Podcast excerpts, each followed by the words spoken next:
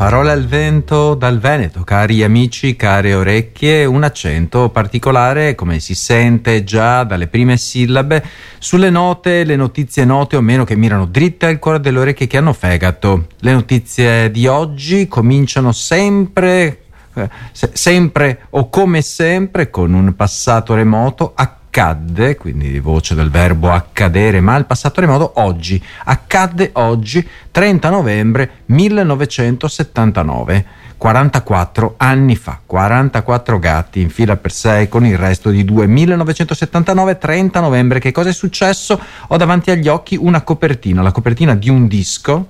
Eh, questa copertina eh, bianca con eh, disegnati in maniera stilizzata dei mattoni contornati di nero, con su scritti in stampatello nome della band e titolo dell'album. L'ho consumato questo album, lo ricordo. Si presenta così nei negozi di dischi del Regno Unito The Wall, undicesima fatica in studio del gruppo rock Pink Floyd.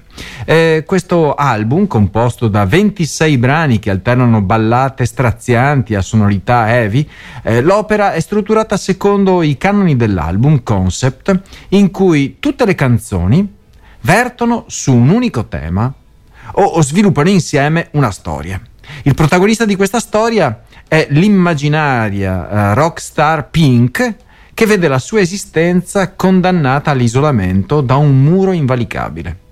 Questo muro è eretto su traumi vissuti in giovanissima età, la morte del padre, in guerra, e nel corso dell'adolescenza, l'iperprotettività della madre, la spersonalizzazione della scuola e da adulto il divorzio dalla moglie e quindi questo Pink non vive una vita eh, felice eh, dentro il suo muro, The Wall appunto in inglese.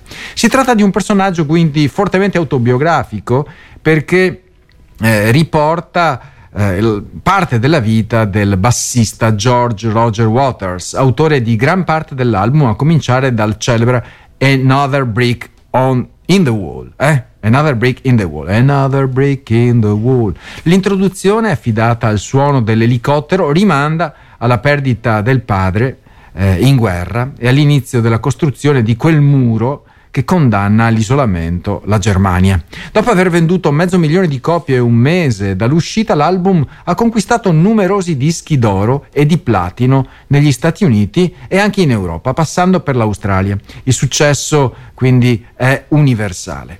Ehm, poi eh, da, da, da, ricordare appunto questo concerto che è stato fatto davanti al muro, l'ex muro di Berlino, eh, Another Brick on the Wall, questa volta eh, caduti, caduti per terra, tutti i brick, cioè tutti i mattoni, sono caduti per terra. Siete sempre in ascolto di parole al vento dal Veneto e che, e che vento, che folate di vento ci sono a Cervinia mentre la salutiamo. Ciao ciao Cervinia. Ehm, ci riporta Nicolò Zancan una notizia della quale avremmo voluto fare volentieri a meno, però insomma è una notizia di colore, di cronaca che vale la pena condividere fra le notizie note o meno di parole al vento dal Veneto, anche se qui siamo in Val d'Aosta. Eh, ci porta alla notizia di un cambio di nome che sta creando agitazione nella località alpina di Cervinia. È da sempre conosciuta appunto come Cervinia, la, sta- la stazione sciistica è destinata a chiamarsi ora La Breul, che è scritto Breuil fondamentalmente, quindi in un accento molto francesizzato che non riesco a riprodurre ehm, come dovrebbe. L'origine di questo cambiamento risale alla decisione della precedente giunta comunale guidata allora da Jean-Antoine Maquignat e ora ratificata con un decreto della regione Valle d'Aosta. Il nuovo nome, La Breul, ancora, significa luogo paludoso e risale questo nome al, al dialetto locale, insomma, si è sempre chiamata così, Cervinia. L'attuale sindaca Elisa Cicco, eletta con la lista Territorio, Turismo, Tradizione, 3T, ha ereditato la questione ma si è negata a commentare per il momento uh, questa, questa voce, questa decisione che si fa impellente. Il promotore del cambiamento, il già citato ex sindaco Macchignà, sostiene che la denominazione rifletta la normalità e sia in linea con le carte catastali e le mappe militari. Cioè da sempre questa località meravigliosa eh, davanti al Cervino, questo, questo, triangolo che si staglia verso il cielo, eh, da, da, sempre eh, in, in, gergo, in dialetto, nella lingua del luogo, si è sempre chiamata appunto la palude, cioè le breuil, la breuil. E, però l'opposizione è preoccupata per le possibili conseguenze pratiche, inclusi i cambiamenti burocratici e poi l'impatto sul turismo, un conto andare a Cervini e un conto andare alla Brel finché non ci si abitua. L'opposizione quindi rappresentata eh, insomma, abbastanza eh, battaglieramente ritiene che la decisione sia stata sottovalutata e cercherà di affrontare la questione però in modo costruttivo, così dicono. Eh, perché? Perché la discussione si, si attaglia ancora delle decisioni fatte durante il ventennio fascista per via eh, per mantenere all'epoca, fra virgolette, la purezza dell'idioma patrio. E quindi ecco, fra le tante notizie, anche questa di poco valore, ma sicuramente interessante. Qui a RVS mh, mm, cerchiamo di mantenere la speranza accesa e quindi questa notizia mi ha beccato subito, subito proprio, mi ha beccato secca. Eh, non perdiamo la speranza, è questa la notizia, perché Giacomo Mazzariol, che è coautore del documentario Earth for All, scritto Earth 4 Al, eh, in, in, italiano Terra per tutti, e Il mondo di Francesco. Insieme a Riccardo Luna e Daniele Moretti condivide la sua esperienza e le sue riflessioni sul cambiamento climatico e sulle soluzioni possibili.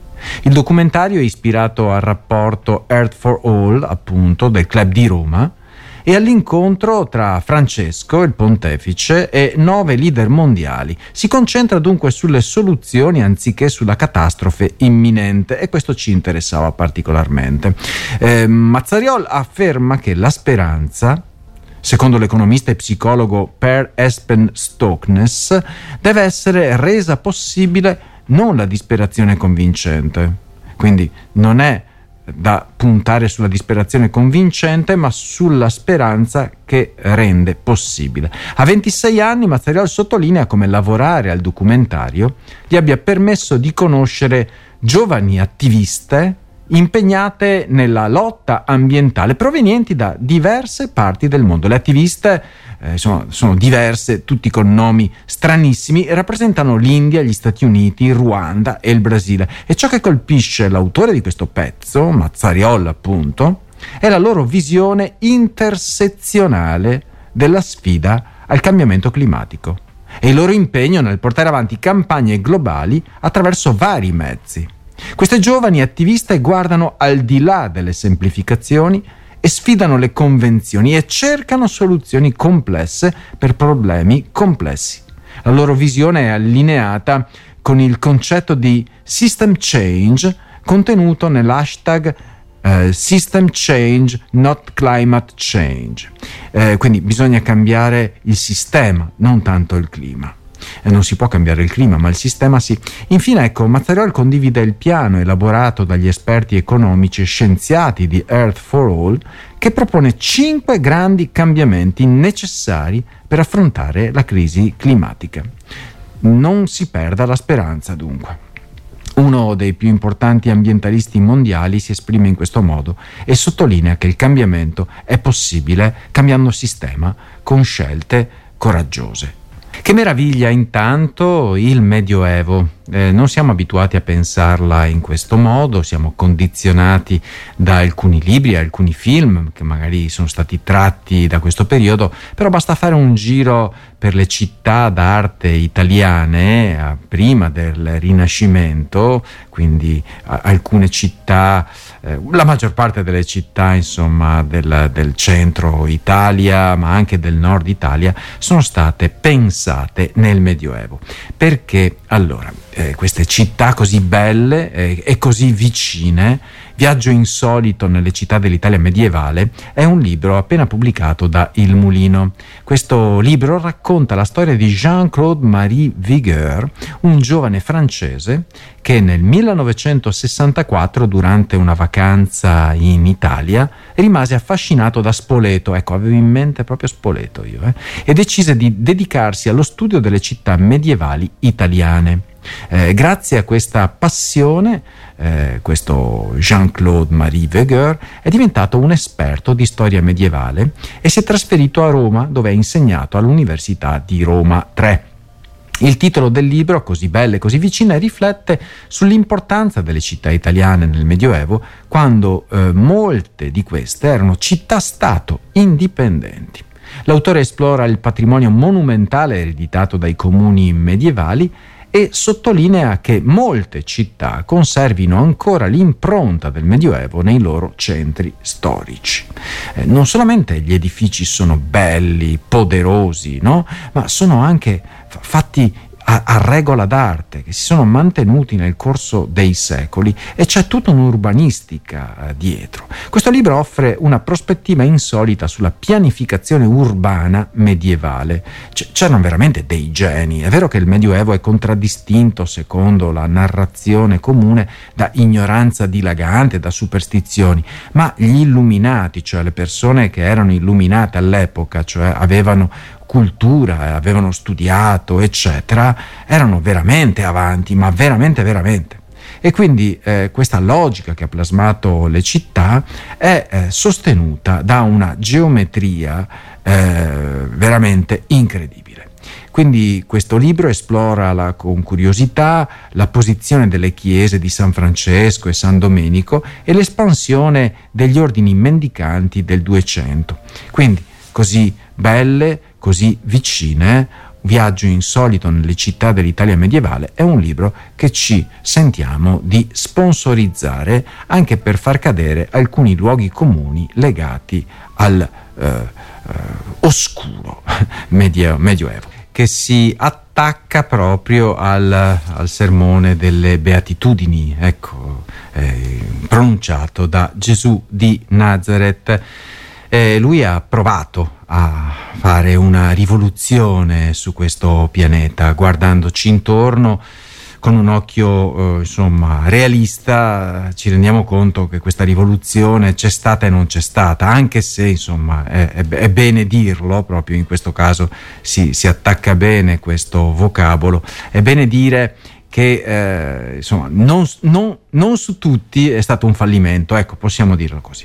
Serve comunque una rivoluzione per salvare il pianeta. Eh, a dirlo è il, lo scrittore Jonathan Safran Foer. Ehm, che sottolinea l'urgenza di una rivoluzione per affrontare la crisi climatica. Questo autore eh, afferma che non basta solo una leadership saggia, ma serve anche un cambiamento radicale nelle nostre abitudini. Fer avverte che una possibile rielezione, insomma, americana potrebbe essere una catastrofe, questa è la sua opinione, non solo per il clima. Eh? Il problema, secondo l'autore di We Are the Weather, cioè noi siamo il tempo, in questo caso il tempo meteorologico, non è più il negazionismo del riscaldamento globale, ma la mancanza di volontà di agire. Questo è il problema. Eh, riconosce eh, l'autore che è difficile per le persone concentrarsi sul clima quando ci sono crisi più immediate, se ne rende conto, ma anche è bene sottolineare l'importanza sulla, sul, sul prestare attenzione a questa minaccia. Fer evidenzia la necessità di un governo mondiale che guidi il cambiamento, ma sottolinea che il governo ha bisogno del sostegno della guida delle persone, non può essere un governo autoritario a prendersi cura del pianeta. Eh, quindi lui descrive l'importanza di leggi per affrontare la crisi climatica. Poi si sofferma sulla COP28 e si esprime in maniera eh, ottimistica ma m- molto cauta eh, riconosce che il mondo sta collassando, ma nota anche i cambiamenti positivi nella coscienza e nei comportamenti delle persone, specialmente dei giovani. A proposito della rivoluzione tentata da Gesù di Nazareth, anche lui ha la stessa opinione, ossia a guardare il mondo così com'è potremmo essere depressi, però è vero che in alcuni eh, questa rivoluzione è avvenuta. Dal Corriere della Sera di oggi questo pezzo di Massimo Gramellini eh, mi ha fatto eh, pensare. Era una notizia già nota al, alla mia lettura quotidiana, però come l'ha inquadrata Massimo Gramellini eh, è veramente ehm, insomma, è veramente ben inquadrata. Ecco. Guidare è una delle poche attività che ancora, scrive Massimo Gramellini, ci costringe a entrare in contatto con gli sconosciuti. Tutto il resto ormai lo si può fare al telefono, barricati nella propria fortezza, ma prima o poi tocca abbassare il ponte levatoio e mettersi in strada. Ed è lì che cominciano i problemi, ovunque, anche nella un tempo compassata Torino, la città di Massimo Gramellini. E per chiunque, anche per una persona mite e altruistica come Marco Nebbiolo, agente immobiliare impegnato nel sociale, si è fermato a un semaforo, Marco, giallo, eh? E l'auto dietro la sua lo ha tamponato. Ne sono scesi tre assatanati, tra cui una guardia giurata, e hanno cominciato a picchiare contro i vetri. Nebbiolo non ricorda di aver aperto la portiera. Fatto sta che si è trovato all'aperto, esposto alla furia pugilistica del più giovane del trio, rimediando una bruttissima frattura al cranio. Che questi scoppi d'ira per futili motivi dipendano dal rancore sociale, arroganza individuale o eccesso di droghe, una cosa è certa. In giro ci sono parecchi individui a molla, pronti a scattare contro il primo che capita poiché il primo che capita, la prossima volta potrei essere anch'io, rimpiango di non avere l'apertura di cuore del signor Nebbiolo, che dal letto d'ospedale ha lasciato filtrare le seguenti parole, virgolette. Mi spiace per chi mi ha fatto male. Evidentemente sono persone che nella vita sono state più sfortunate di me. Sui social c'è chi lo critica, per non essere passato col giallo. Massimo Gramellini sul Corriere della Sera di oggi.